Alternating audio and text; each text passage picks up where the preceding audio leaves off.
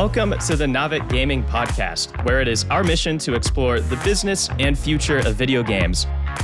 We bring together the industry's brightest builders, investors, and thinkers to keep a pulse on current events, dissect emerging trends in games, share lessons learned, and have a great time. This podcast is also part of Naavik's growing ecosystem, which ranges from free and premium research to consulting and advisory services. For more information, visit www.naavik.co. This episode is sponsored by our partners at CleverTap Gaming. CleverTap Gaming is the all in one platform that enables game studios and publishers to create personalized player experiences.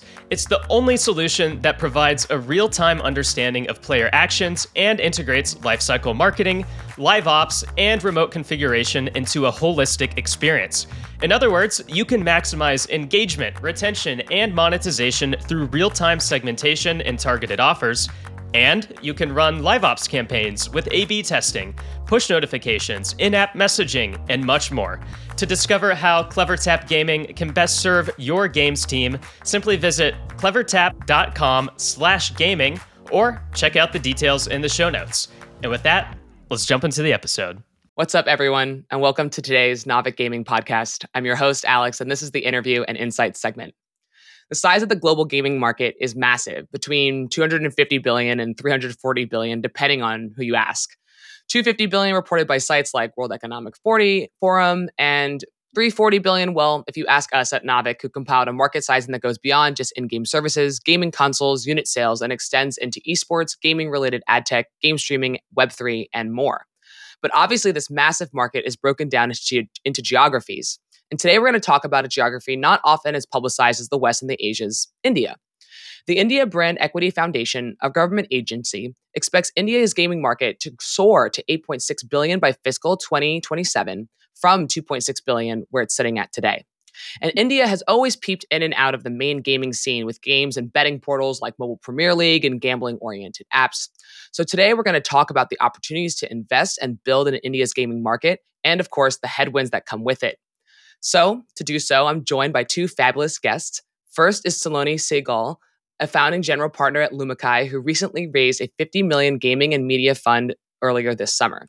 Salone has a litany of experiences at places like Morgan Stanley, KPMG, Barclays, and London Venture Partners, as well as an MBA, MBA from IESE which damn, I just said all that and I'm like, wow, that's like an MBA rock star resume. Um, and if I'm not wrong, she's actually been on the pod before, um, a long time ago, back in the early days of Naavik's founding. So welcome back. Well, thank you so much for having me. Um, I came when we launched Lumikai Fund 1 the first time, and it's only fitting that I'm back for Lumikai Fund 2. yeah. So thank you so much. It's a perfect, it's a perfect um, I love symmetry. Um, uh, and then next, I'm actually really excited to introduce Abhaas Shah, co-founder of Studio Sirah. Um, I'll have him tell us all about it. But Studio Sirah is a game studio specifically building for the Indian gamer, um, appealing to true India-oriented lore and heroes. Their first game is called um, Kurukshetra Ascension, if that's correct. Mm-hmm. Um, a strategy card game. Um, welcome to the pod. Glad to be here. Thanks for having me, Alex. Yeah, I'm super excited. Um, first of all, I'm a huge card game player myself, as mentioned um, over email. Play tons of Marvel Snap, Hearthstone, Legends of Runeterra, Magic. Um, and I read the Ramayana a really long time ago uh, as Whoa. a kid. Um, but I forgot, besides like Vishnu and or Vishnu, that's like I forgot every character. Um, so um, I think it's really it would be, it'll be really cool to dive in and talk about um, the, the, the lore and the kind of card game that you, that you're building. Um, before we get going, um, I would love for you guys to tell me about uh, the, your journeys to the current position that you're in, and um, also maybe what your favorite mythological figure from India lore is. Um, Salone, why don't we start with you? Oh wow! Um, well, you know, I think you you talked a little bit about my uh, professional background, but uh, but hi everyone, I'm Salone Sehgal. Um, as Alex mentioned, I'm the founding general partner at Lumikai, and we're India's uh, first dedicated gaming and interactive media VC. Uh, we've been fortunate to be um, early stage investors in in several amazing companies like you know Studio Sirah and Iloilo and Bombay Play and Loco, among so many others. And we've been very fortunate to see the journey of uh, the Indian Games founder um, over over the course of the last three years. And uh, personally, I've been fortunate to see the industry from you know all sides of the table. I've been an investor, an entrepreneur, and uh, an M and A banker. Uh, prior to Lumikai, I used to be with London Venture Partners, which is a, a leading European uh, gaming VC, which also invested um, at seed stage. And before I transitioned to LVP as a VC, I was the CEO and co founder of Truly Social. Uh, it was a venture backed gaming studio building immersive social worlds uh, way before the metaverse became cool. And uh, prior to that, I spent the first six, seven years of my career in investment banking and private equity with Morgan Stanley, with Barclays, with a Switzerland based private equity fund, and uh, amassed over $10 billion of M&A deal experience. Um, and uh, I guess, you know, for me, uh, co-founding Lumikai was a little bit of life coming back full circle because I spent, uh, I grew up in India, I grew up playing video games, and um, you know came back to India to launch a fund investing in in the games industry. So it feels like life has has landed back uh, full circle. Um, just uh, I guess you know a character in mythology. My God.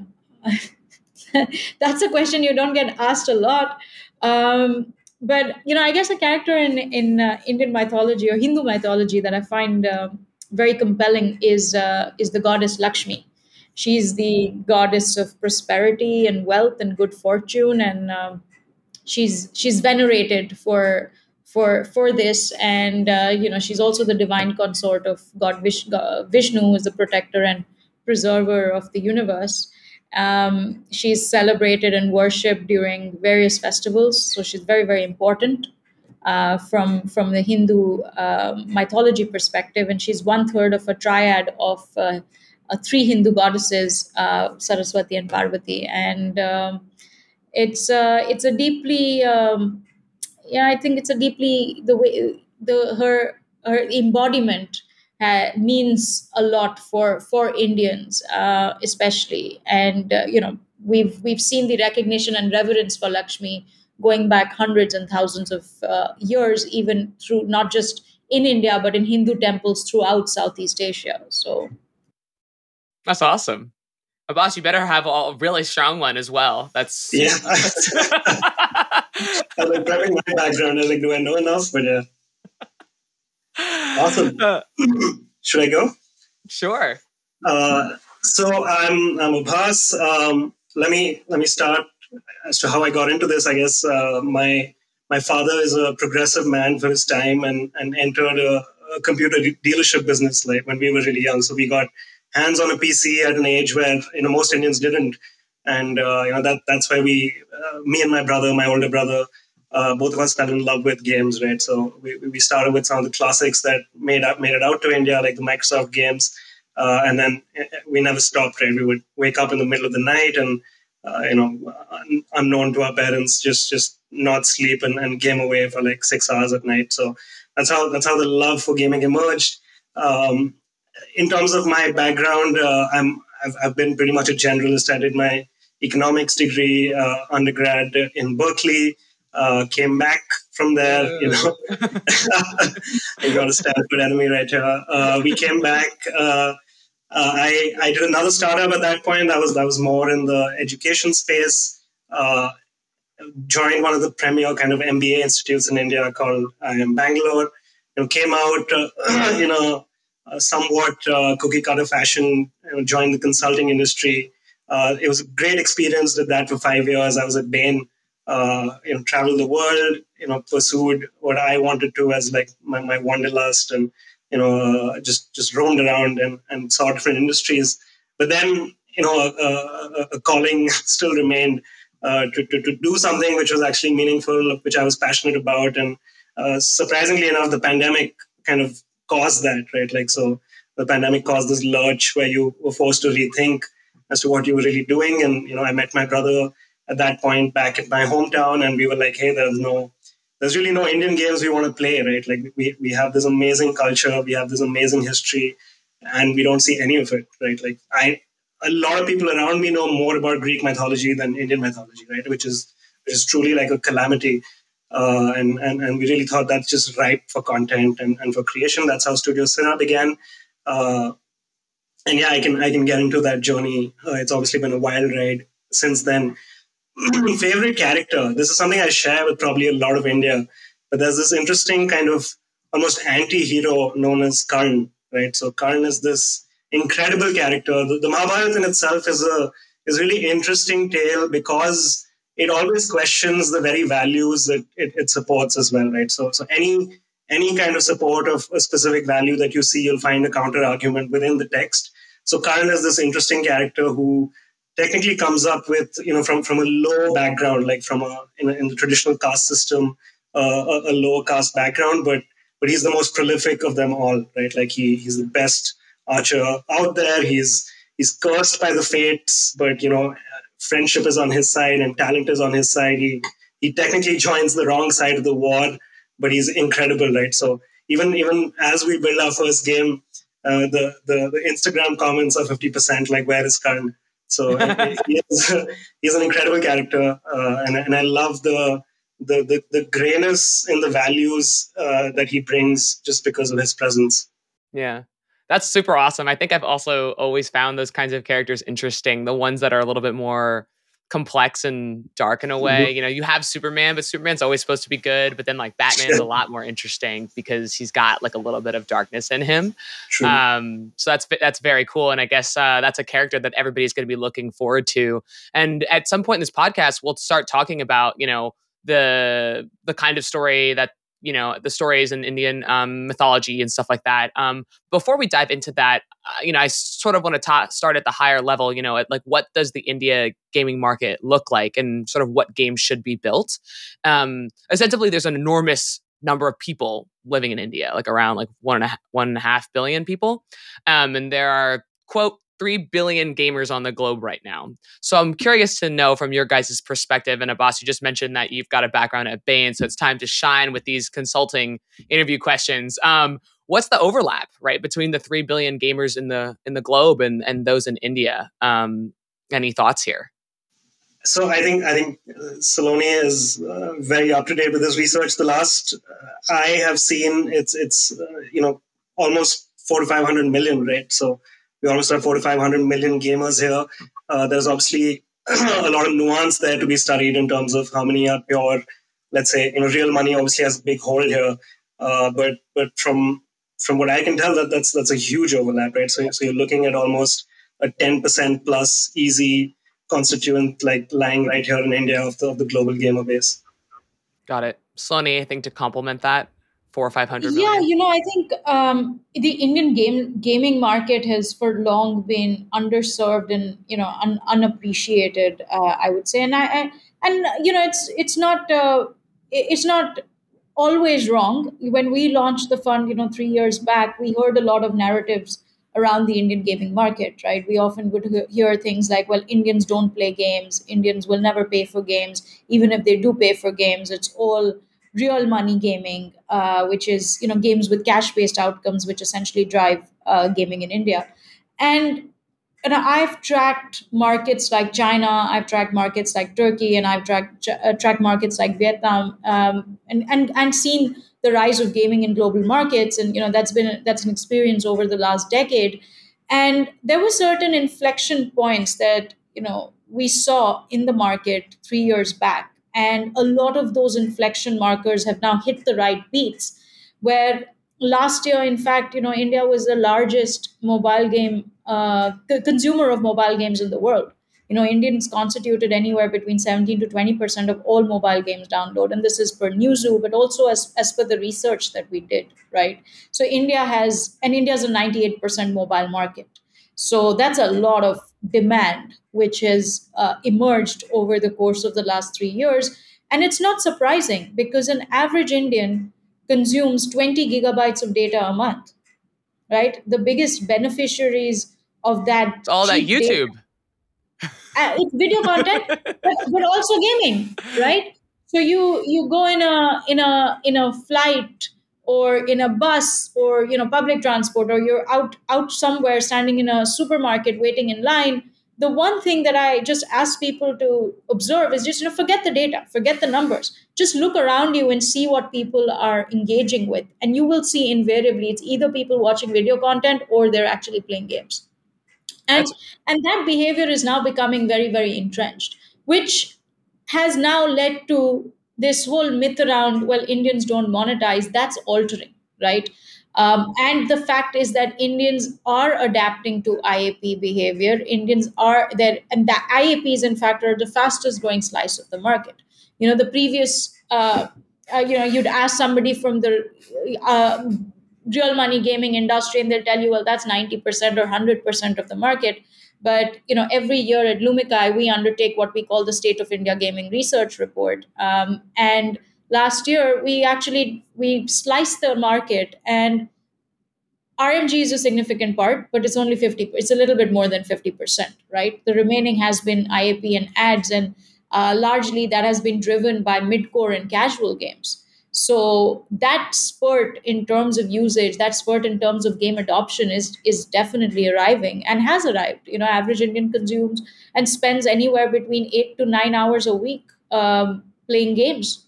And we have seen the emergence of the you know the likes of a bgmi or a free fire which are you know one gigabyte games heavy games mid-core games which previously were thought unplayable for a market like india do do incredibly well so there is a depth to the market which i think has been unexplored underserved um, and you know companies like studio Sirah are now increasingly building for that space yeah, there's so many things to react to in there. Um, you know, I think I've also kind of had this this preconception that again, like the the, the wallet size in India is is lower unless it's for RMG.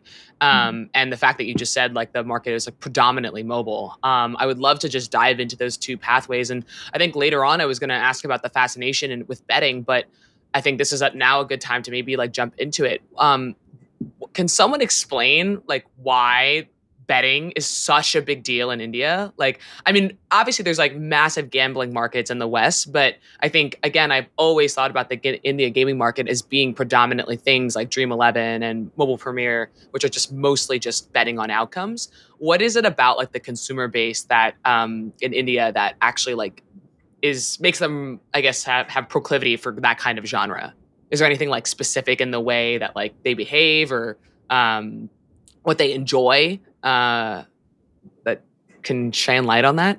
So, you know, I think what we've noticed, you know, the Indian uh, gamer trajectory is very different from that of the Western gamer, right? The Western gamer were exposed very gradually to gaming, so to speak, right? You went through different generations. You had arcade games, you had PC games, you had console games, you had mobile games, and you were slowly exposed to various business model of games, uh, you know, paid games and then freemium, free to play, subscription, Web3. You know, there's been this very linear trajectory, almost uh, very sequential in, in a way that it has happened.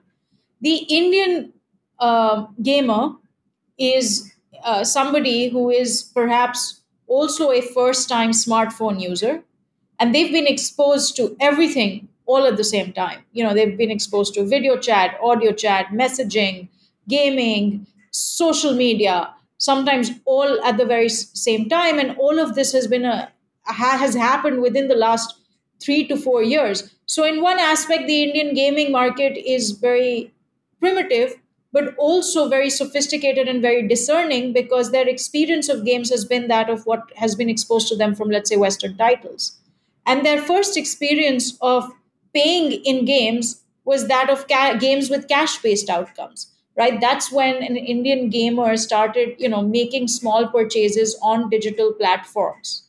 And that that evolution is is how how we'd say gaming has has expanded. However now uh, there is a research shows that there is a very high degree of overlap between gamers who play fantasy games and games with cash-based outcomes for, for fantasy and bgmi gamers and who are playing shooters there's a very large overlap of that. Now, is there a migration of user ga- or gamer interest from you know games with cash-based outcomes to games with uh, with let's say IAP driven mechanics.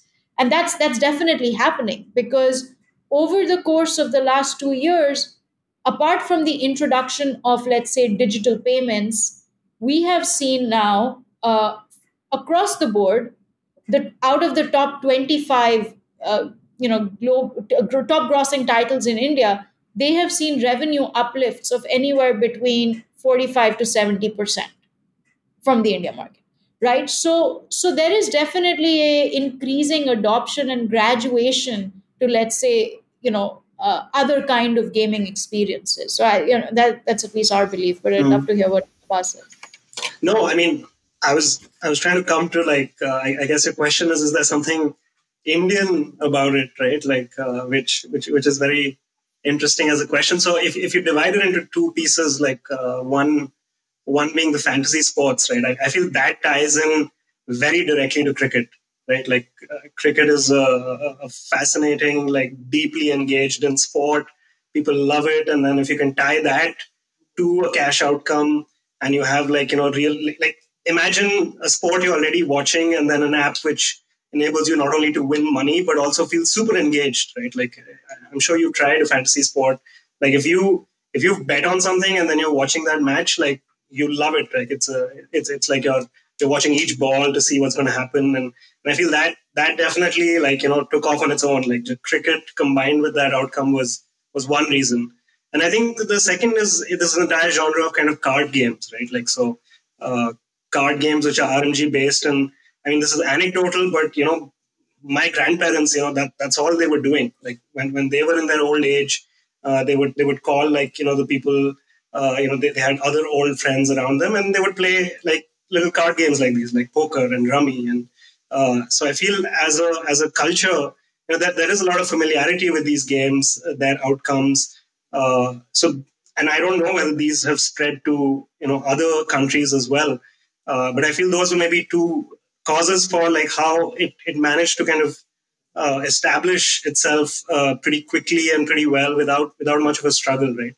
Um, I mean, the third thing I don't know, but like you know, in in a country which which does have so much economic diversity and poverty, I, maybe cash based outcomes matter more, right? Like uh, it, it is possible that the the kind of enticement of uh, winning money through something is actually more important. And and I, don't know, we could test this with other countries with the same economic kind of demographic and, and whether that holds true. But these are just my speculative thoughts on on why. But yeah. No, that's that's very it's very interesting because I guess I've always kind of wondered whether or not it's something. It sounds like it's a combination, might be a combination of what these gamers were first introduced to, um, in terms of what what the first app that was offered to them, and they were like, oh, like first app that was offered. What is gaming? Oh, gaming is betting, right? Or gaming is real RMG, and then there might be some sort of like um, like cultural intonation of the origins of cricket and maybe like the habituated behavior of the of the of the economic diversity and so the betting feels like you're doing something to get an actual outcome and i think that's all that's very interesting and i think like understanding that demographic and understanding how those consumers think is obviously a critical part of investing in any kind of like developing gaming geography. I think there's a lot of like different nuances also between um, the LATAM and Asia gaming markets that are very, very different from the West. Um, but in, that in that vein, uh, you know, before we sort of jump into Studio Sirah, um, I'd love to kind of like understand a little bit about how that impacts the, the fact that it's predominantly mobile and the fact that there might be a predilection for RMG, the kinds of budgets that games are made on in India. Um, I read that uh, Arjun Vara, the manager of the Xbox expansion incubator, is trying to support local development in India and get games published not only on Xbox but on mobile. But the goal is like really cross-platform. Um, and so if you're trying to make like mostly mobile experiences, um, what I presume it's not a game development budget in the same that it is in the West or the Asias. So um, I guess maybe Abhaas, you're you're building a game right now. How are you thinking about like those CPIs and and the budget production and the production budget in order and based on the LTVs of the current India consumer? Yeah. See, honestly, we're we're innovating, right? Like we're we're pretty much first movers in a in a in a pretty wide open space. I don't I wouldn't say I have all the answers, but you know I I, I can tell you where we're headed and what we've seen, right? Like uh, we're obviously not going to have the budgets of, of Western games. We, we don't plan to have. Uh, th- there are things which benefit us because talent is obviously cheaper here, uh, and and talent is most of the cost, right? Like in, in developing any game. So uh, it's you know the the same position of let's say an art director uh, in in the US. I, I'd say we have like it's, it's almost a 10% in terms of the costs we would pay here uh, for most of those equivalent roles.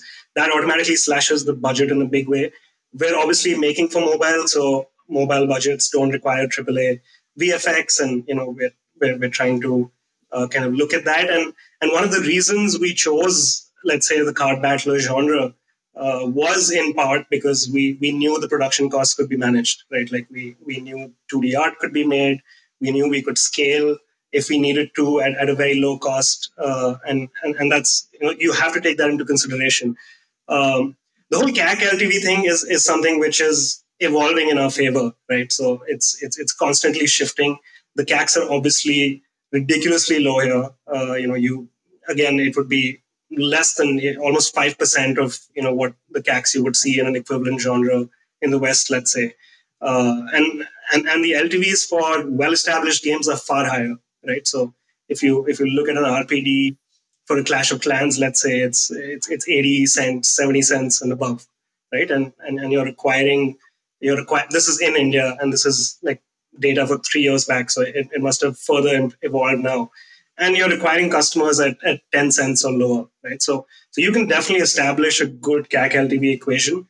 Uh, you, you obviously have to fit your production budget within that also, but given the scale you can achieve, like the economics will make sense and make better sense over time as as people start to like the LTVs obviously evolve.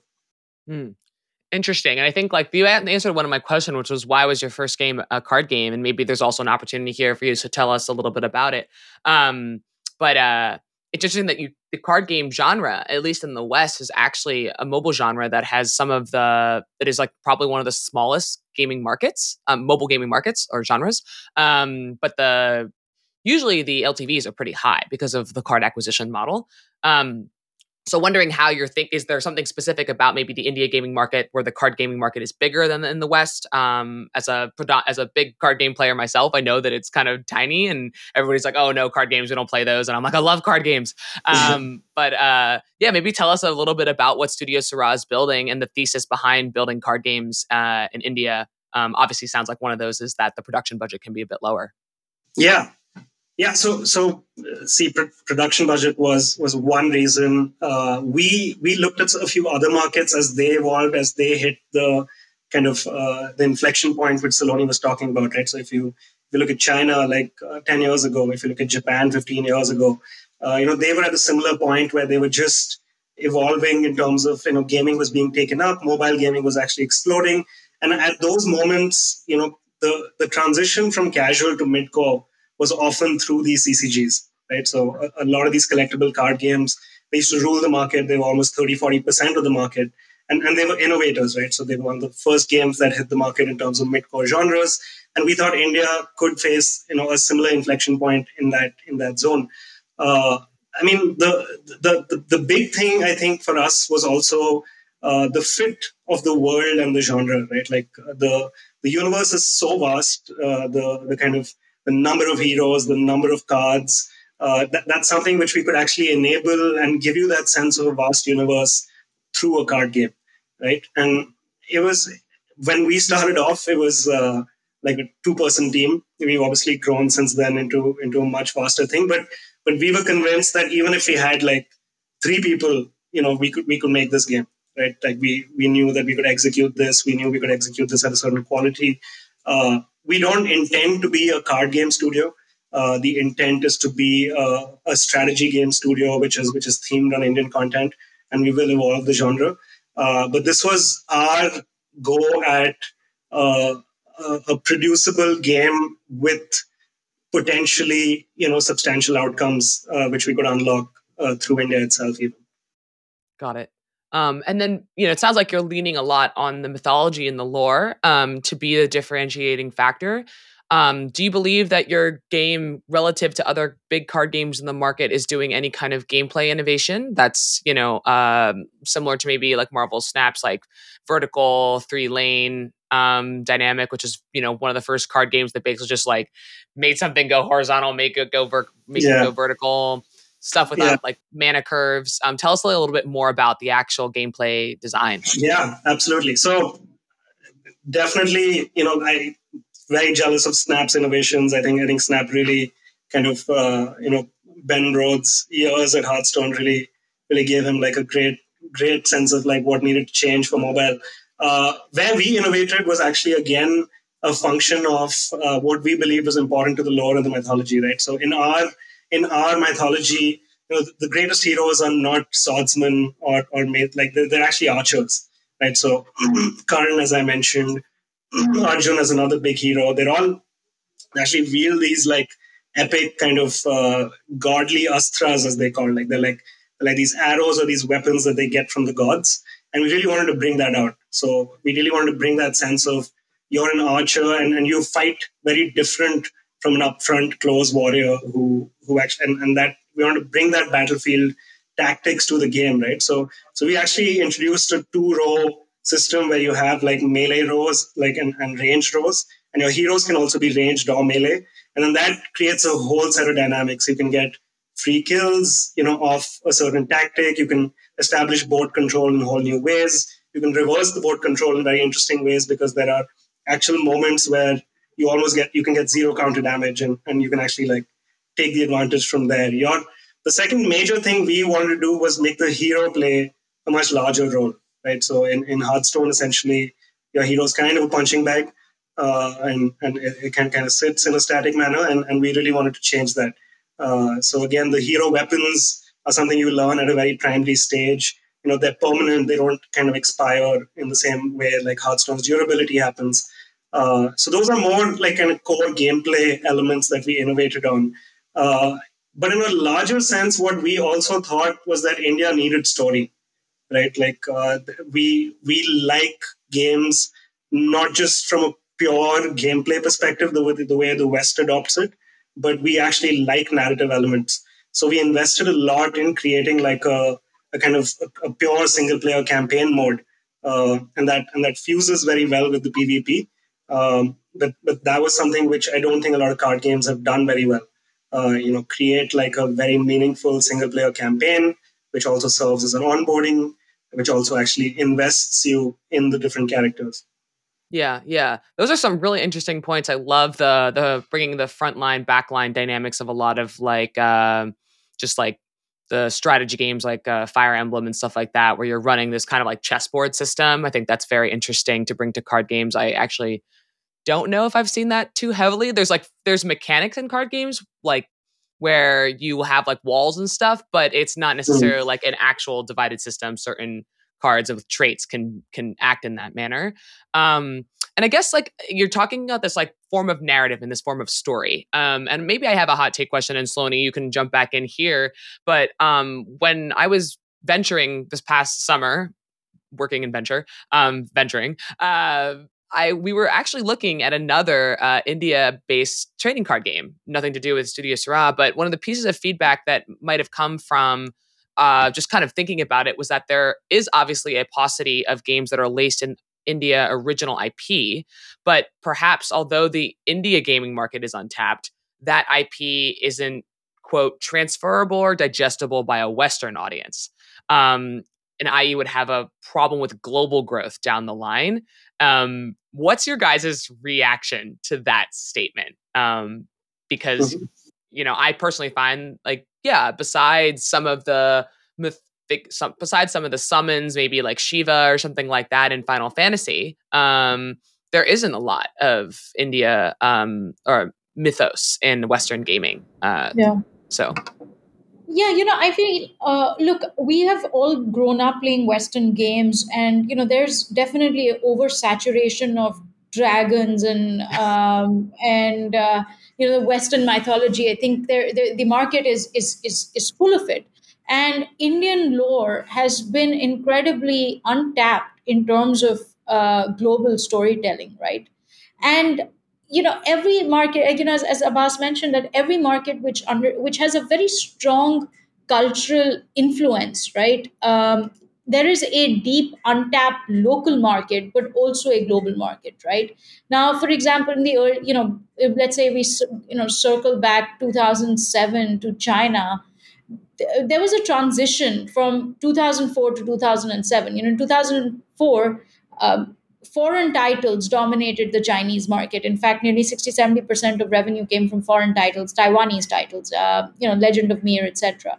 By 2007, majority of the revenue started coming from domestic players because there was a shift of original IPs being created by local developers for domestic uh, audiences, which rapidly started gaining traction. Right? You had fantasy, Westward Journey, you had World of Legend, you had Wulin 2, uh, and you had a bunch of Chinese focused games which started to build and started to trailblaze and they started to leverage local culture and history and that paid off quite handsomely for their creators. But over time we've now come to a world where culture is being exported right? A couple of years back there was a game called love nikki right? Uh, who would have thought that this it was a japanese developer right? Who would have thought that the largest uh, user base for that was american female gamers right or Uma Musume Pretty Derby, right? Again, um, a Japanese title transcending ba- global barriers and starting to do well uh, in in the West.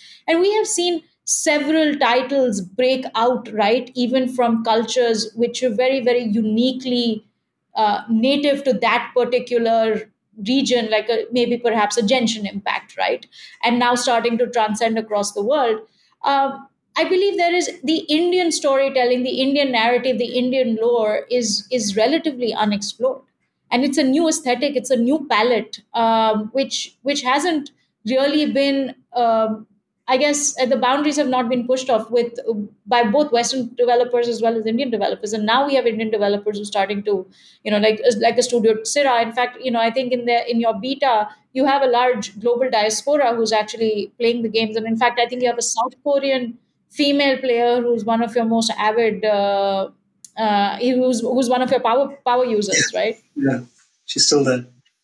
Uh, no, so so those are those are interesting points, and I mean, I, I think I think I think we do have a, a journey to make, right? Like there is there is a path to popularizing this, which which may not be instant, and if we keep going for the things that are popular, then we'll just keep making Marvel movies and Marvel games, right, forever. Uh, so so so there's obviously someone has to innovate, and, and you know that that's where that's where the opportunities lie. Um, in terms of why I feel uh, the you know these stories have value is um, that there are actually very few ancient cultures that actually are, are valid to date and, and actually have like a rich heritage remaining, right? So uh, in, in terms of if you look at an ancient mythology, there's, there's maybe there's Greek, Norse, Egyptian, you know Chinese and, and, and Indian, right? And and Indian mythology is probably one of the few ones which persist till date. You know, our our people are still named after these characters. You know, uh, there are there are stories about them circulating to date, and in a way which is very much alive. You know, it's not it's not that this was our past. It's it's that this is our culture, right? Like so so elements of those exist to date, and, and they're very valid. They're, they're very important. They actually have you know nuance and, and, and people people care about these things right uh, I, I feel that has power right like the, the fact that a, a set of stories uh, a set of characters have, have lasted this massive test of time uh, gives them some inherent value uh, which which I think uh, a global human will will consider and, and will see value in. Uh, the second thing is I feel now almost everyone has an Indian friend, right? Like we, we're all over the we're all over the globe. Uh, we, we've spread ourselves everywhere. Uh, you know, we're, we're, clearly we're clearly one of the you know highest expat populations uh, which which are living everywhere. And and hey, if you have an Indian friend, then then maybe you have the curiosity to understand their background and where they came from. And, and, and if that Indian friend is recommending that game to you, then then maybe that's that's where we begin, right? We we begin by appealing to those Indians outside, and then they introduce it to the others. And and of course, uh, you know, it's it's never going to sell on just the IP right? We, we have to make great games first. Uh, I, I, I don't think anything is going to last long if it's purely, hey, come visit this culture, uh, unless we can actually make gameplay that is compelling as well. And and that's what we've seen, as Salone said, right? Like there were we still have players who who know like jack shit about what's going on from a narrative point of view, right? Like they're they're playing and they're learning and they're slowly getting into it, and you know eventually they'll start researching a little bit, but they're in it for the gameplay for now. So you know you you start off with a CCG swath, which actually is interested from a gameplay point of view or whatever genre we're building. You know you, you start from especially if you're going to the west, you uh, for, to a completely foreign audience, you begin with gameplay, right? And, and then the interest develops, and then you have a ball that begins to roll. But it's a it's a future we would like to invest in. You know, it's coming at some point or another. You know, we may be the first movers, but there's tons of games waiting to emerge. If if culture is you know the kind of the, the source point of ideas, then then we have a ton of them, right? So as soon as we have the talent and the tech, I think tons of them are going to emerge. Yeah, that's a, a, particularly very interesting nuance to talk about how a lot of the mythologies across like Egypt and and and uh, you know Greek mythology are like very atavistic, and that the um, Indian mythology is like much more modern, and that people are still um, still like reading it and naming their kids after. I think that's that's really really interesting. And like again, like from my experience, I remember reading the Ramayana. I don't remember spe- a lot of the specific story, but I remember there being romance. I remember there being a lot of drama, and I think like yeah, and I also agree. I think I'm pretty bullish on the fact that like we do need maybe a refresh on the kinds of characters. Like how many more Zeuses do we need? I'm not sure. Probably zero. Um, and uh, so it's it's it's very cool and, and very very exciting uh, to think about the the untapped dearth of um or like right that's uh, untapped um uh, IP that's that's mm-hmm. sitting uh, in India. Um, but I think I I do have some questions that are more about like the headwinds in the India market, and I think it might be a good time to transition to talking about uh, building and the regulation in the India market that I perceive to be quite tight. Um, and perhaps this is a nice serving of the availability bias, but I feel like a lot of the majority of the gaming news that I observe that's covered has a lot to do with again gambling and regulation. And so before we dive in and get you know you guys' expert opinions i'm just going to sort of like read off some facts um, for our audience who might just not know what's been going on in the space so far um, but earlier this year, uh, I believe that Indian gaming makers penned an open letter calling for industry consultation over concerns about legislation that would allegedly treat all games under the same rules as gambling. Um, the way that I interpret this, that games in India would be indistinguishable from like RMG and gambling games. And if anyone in the audience listened to my podcast on player betting with Zach Dixon a few weeks back, we know this is like pretty unideal. Um, and relatedly, I know that this is a big financial consequence because being considered a gambling app um, means that you pay the online gaming tax. So investors like Tiger Global and other PE shops are asking the prime minister to reconsider the onerous tax regime for online gaming. Um, the goods and services tax, I believe, is around like 28%. Um, so there's obviously no mystery that a group like Tiger and other investors with that agenda are trying to lobby for that because they're investors in gaming unicorns like Dream 11 and Mobile Premier League, et cetera. Um, and I think from this report, Dream 11 would experience something like a 80% EBITDA drop if they had to follow the new tax regime or something like that. Um, and then finally, there was a period where uh, PUBG Mobile, one of the most popular games in India, was taken offline by the government under data privacy concerns. And I believe that, like as Salone, you mentioned, that they've re-released the game under Battlegrounds Mobile India BGMI. Um, so maybe this indicates that a new game is approved by the government. But these are just some of the facts that I kind of observed and put together. And maybe Salone, we'll start with you. How do you, as an investor with a dedicated fund to this space, feel about some of these these headwinds? I think the first is we we clarify, clarify, clarify, because there is a lot of misinformation. Um, you know, I think which is the the the current uh, legislation, in fact, very clearly establishes what the government has done. Essentially, is to very clearly establish a taxation regime on games with cash-based outcomes and games with non-cash-based outcomes. So, in fact, this 28% GST is been imposed on not now no longer the contest entry value, but it's also been clarified. It's now on deposits, and it is uh, on games with cash based outcomes. So that impacts the real money gaming space. So essentially, games which are not monet- are not uh, leveraging those mechanics don't do not have that same tax regime. They do not have that same taxation, um, and that that's the first clarification. The second clarification is uh, with respect to BGMI, right? Uh, there were national security concerns uh, which were raised with respect to BGMI. So while from the outside it seems like, oh, a game has been banned and there's been taxation regimes, the Indian government is very anti-gaming. I believe that needs to be both need to be looked at. Um, you know, uh, they both have happened, yes, but both need to be looked at within the right context, right? And and the game has now also been relaunched, right? Uh, if one was to look at the draft animation video games task force and the draft animation video games committee that the government is now putting into place, and in fact uh, captures uh, gaming and video gaming particularly as a, a, sector of innovation, as a sunrise sector, as a sector which is going to generate employment. Uh, and in fact, um, there is a recognition of the fact that there is more arts and creatively inclined, and that's what the policy framework also lays out. In fact, it lays out there's the it's the animation video game FX committee and task force, right? So there has also been that recognition, which has also recently been established. Now, with respect to you know how does it impact uh, the the market and how does it impact us as investors? There is no doubt about it that a taxation regime such as this does will have an impact and it will adversely impact revenues and uh, of of these uh, RMG businesses, right? But I, you know, I've been in the market and I've tracked the market for a very, very long time. Back in 2004, India imposed what was called a securities transaction ta- tax on stock trading, right? So eh, the brokers would have to pay STT on buying and selling of, of securities. Now, as you can imagine, you know, we're talking now about games which probably have small outcomes at max. They're spending about, you know, 20, 30, 40 dollars a day. Whereas when you're doing stock trading, you're, you know, you're, you're, you're in thousands and hundreds and thousands of, of dollars, right?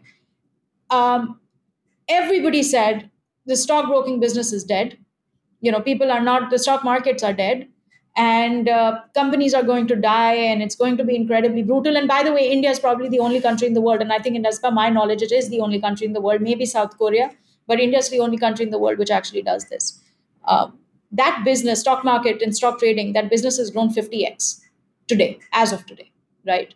So yes there is going it's you know there will be dis- there will be value destruction. There will be companies which will fail, but this will also be a time where companies which are going to be more resilient, which will figure out a way around their business models, especially on the uh, cash gaming side, will will probably figure out some ways, and it will perhaps be you know survival of the fittest. Those who have been not profitable, who have not been meeting unit economics, um, th- those are going to suffer. It is probably going to be harder for new incumbents, but also you know within let's say you know over the course from 2004 to 2010 we actually saw innovation if i was to take that example in the stock trading business and one of the most valuable business in the country actually was built during that time right? So uh, you know i believe one has to take these steps and these considerations with a little bit of i say you know a little bit of distance. And we it's too soon for us to see what say what the impact of this will pan out. What as investors what we believe is that that slice of the revenue pie which games with cash based outcomes represented in any case building challengers within that category was becoming harder. You know they, they, these companies were already very over capitalized there was a lot of venture money which had already flown into these businesses and there were already very large incumbents already in place. So you could say that that was a red ocean if from a venture capital perspective. Now as a, a venture investor when we look at let's say blue ocean or white spaces right? The sec the the balance half of the revenue pie that's what's interesting for me. That's what's growing fast. That's what what is the next decade of gaming behavior is going to look like. That's what i'm interested in because that's where outlier returns are. That's where the alpha lies right? And for us um, you know we've always maintained that you know the india gaming market has had depth and breadth far beyond what has been classified as as real money gaming our portfolio is indi- indicative of that depth and diversity. And so for us you know we we believe that the next next you know five six seven years we're going to see emergence of real category leading bets uh, within the india market indian companies building for india indian companies building for the globe. There is no doubt about the fact that the indian gamer is now very soon going to become undeniable right? Um, and i think a lot of um, global uh, strategics are paying attention. In fact, over the course of the last three years, we have seen three large strategics come and set up shop in India. and say we're doing investments in India. And I, you know, we we know them very well, and we've been part of their market entry strategy. Um, so you know, I, I believe there's there's a lot of momentum here, which is untapped, and it needs to the narrative narratives need to shift. That's uh I'm very convinced. I was like, that's why I said I have perception that regulation is tight. uh, but yeah, I, I, guess like I think obviously like with all, I whenever I like read these things where it's like, oh, like lockdown in China, lockdown in India, I'm like, well, it surely can't be a real lockdown, right? Like um and so I think it's uh it's really interesting to observe that nuance and kind of have you with your expert opinion, someone who's been working and investing in that space, tell us a little bit about like what the dynamic is because yeah, I think like from the West, I, you know, I read that article and I'm like, oh, all games are going to get taxes if they're gambling. And in reality, it sounds like that's not exactly true. Um, they're trying to tax games that have RMG components to them. And the space that you guys want to invest in and the studio and where Studio Sirah is building is in that. I love that, that the blue ocean, the blue ocean, the white space of India, um, which is very, very cool. Um, and thanks for sharing some of the uh, the corrections there because I think uh, it's it's hard to kind of have insight in the same way that it's hard to have insight into like a lot of the different regional markets and you have all these you know you develop all these heuristics and shortcuts and you're like oh xyz gamer is like this there. Um, what are your top two production challenges is challenges right now? Um, and what do you think can be done to mitigate those? I've heard that a lot of like network availability can be quite tough. You just said that uh, India, most people on their phones are turning through 20 gigabytes of data, wondering if there's any kind of like bandwidth concerns and stuff like that. Mm. Yeah. I mean, so production, I think uh, you, we, we can't go through production without talking about talent, I guess. So that's, that's, that's the primary job uh, as, as a founder is, is, is to put the right team together. That, that's what I see on the ground every day.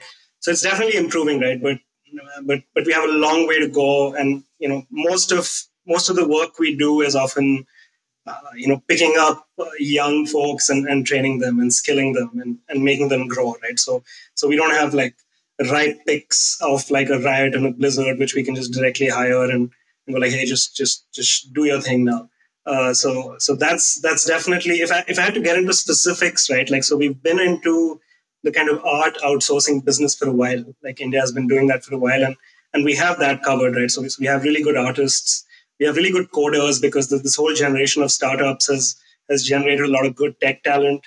Uh, I think it's the it's that amalgamation of the two which is which is sometimes difficult to pin, and that comes with experience, right? So so stuff like VFX, uh, you know, stuff like animation, you know, things which are uh, a real mix of creativity and tech, and uh, you know what we we can execute but uh, you know that, that that kind of senior level talent which can envision and you know put together and, and think about production while being creative while thinking about the technical. So so those people who can who can bring those things together uh, you know that is hard to find. Uh, so we, we, we have to kind of grow that talent in house and, and that's definitely been a challenge. And uh, it's it's it's led to a bunch a few of us like wearing way more hats than than we bargained for.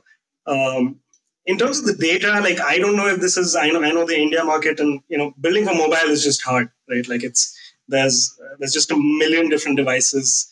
Uh, each each device has its own quirk. You know, obviously at scale you start hitting those low RAM devices, right? So and and if you want to cater to that, like that's a huge technical challenge. If you if you want a good quality game to run really well on like a two GB RAM device, uh, you know just just have a go at it. Like it's it's it's really really tough. You definitely experience like rants and you know uh, people going like, "This is not playing on my phone." And each version of Android is different. Each device treats it differently. Um, so that's that's definitely a production challenge which we've which we're learning over time.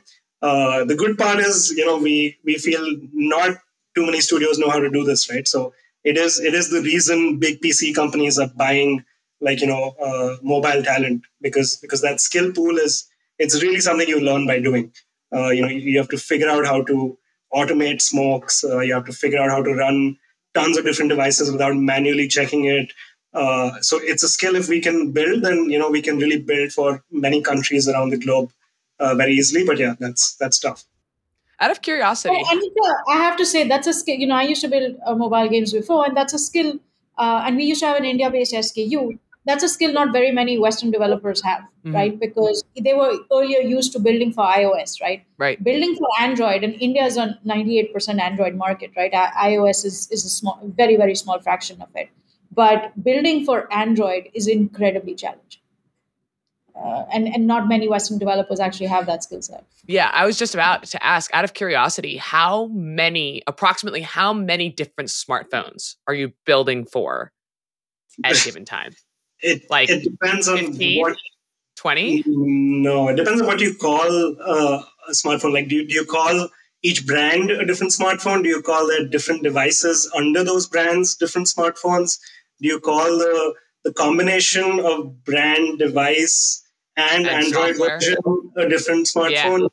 So if you if you include just purely device, you know, we already have like 800 on our list, right? Like that's what Android 800 devices?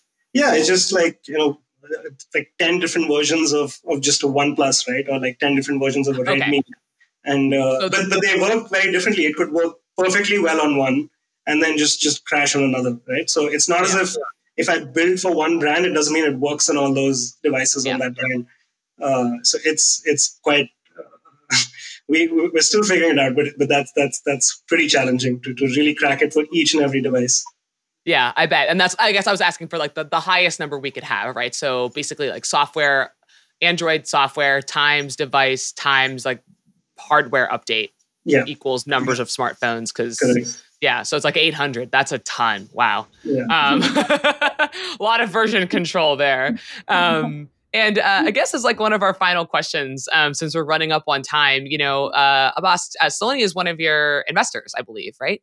Um, and so can you talk about your guys' working relationship and sort of what uh, value Lumikai brings to the growth of your business? yeah Say only good things about. Say only Yeah. good things. no You know- bad things allowed. No pressure. you know, um, uh, no, I, I think we got, uh, we feel incredibly lucky. We feel we're, we're, we're like super grateful to have found Lumikai. Before them, we spoke to uh, a bunch of investors, and I think for most of them, gaming is a very new, unknown space, right? Like the, the way they think about it, uh, just uh, like having this operational background that both uh, Salone and Justin bring is, is incredibly helpful, right? So uh, from the get go, you know, their their network, uh, their ability to ask the right but tough questions, uh, you know, their their insight into you know what, for example, this whole regulation matter, the market headwinds. You know, we we don't even need to look past just Lumikai, right? Like you know, we we know they're on it, we know they're doing their research, uh, we know they're you know kind of rooting for us, which is a huge deal, right? When you're when you're a first mover and you're you're fighting in a tough market and you're just beginning, you really just want uh, psychologically you want people who believe, right? And and that that that's a huge thing. And and you want uh, you want people who know their stuff to believe even more. Uh, so you know that that brings huge moral support. They obviously bring a lot of technical kind of network and, and direct talent, and and and they they have the maturity to uh, to to understand the the time and the energy taken to to succeed at this, right? Like and, and all of those are, are huge deals. We've, we've had a fantastic kind of working relationship and uh, lucked out, honestly. That's awesome. Thank you, Vas. yeah. All right, guys, how cool is this? Thank you guys for being such awesome guests. Um, I learned a ton about what's going on in the India gaming market, the opportunities, the challenges, and thank you for your insights. Uh, Salone and Abhaas, we usually conclude by having you share your own contact info. Um, if there's anyone in the audience that wants to get in touch with you to invest, syndicate, work for you, how can they get in touch? Uh, Salone, maybe we'll start with you. yeah, Twitter uh, at I'm Salone Sehgal on Twitter, and find me on LinkedIn or drop us an email at hello at lumikai.com. We uh, typically get back, if not me, but the team is has access. Uh, so yeah, we we love uh, we love people reaching out to us. So please do. Uh, and yeah, I'm, I'm Abhaas Shah, uh, Studio Sirah. You can find me on LinkedIn as well. And uh, you can email me at uh, hello at studiocinema.com and we'll definitely get back to you. Dang, I love that. I should we should make we should make hello at blah a standard a standard thing. It's usually just like general info at American Airlines. like you know, no one wants to answer that email. All right, guys, on that note, we'll be concluding. Big thank you, Salone and Boss, for coming on. And thank you to our listeners. I'll be back in two weeks. Until next time, friends, feel free to hit me up at alexandra at naavik.co. If you ever have any questions, comments, or concerns, would love to hear your feedback. Um, and so see you guys next time.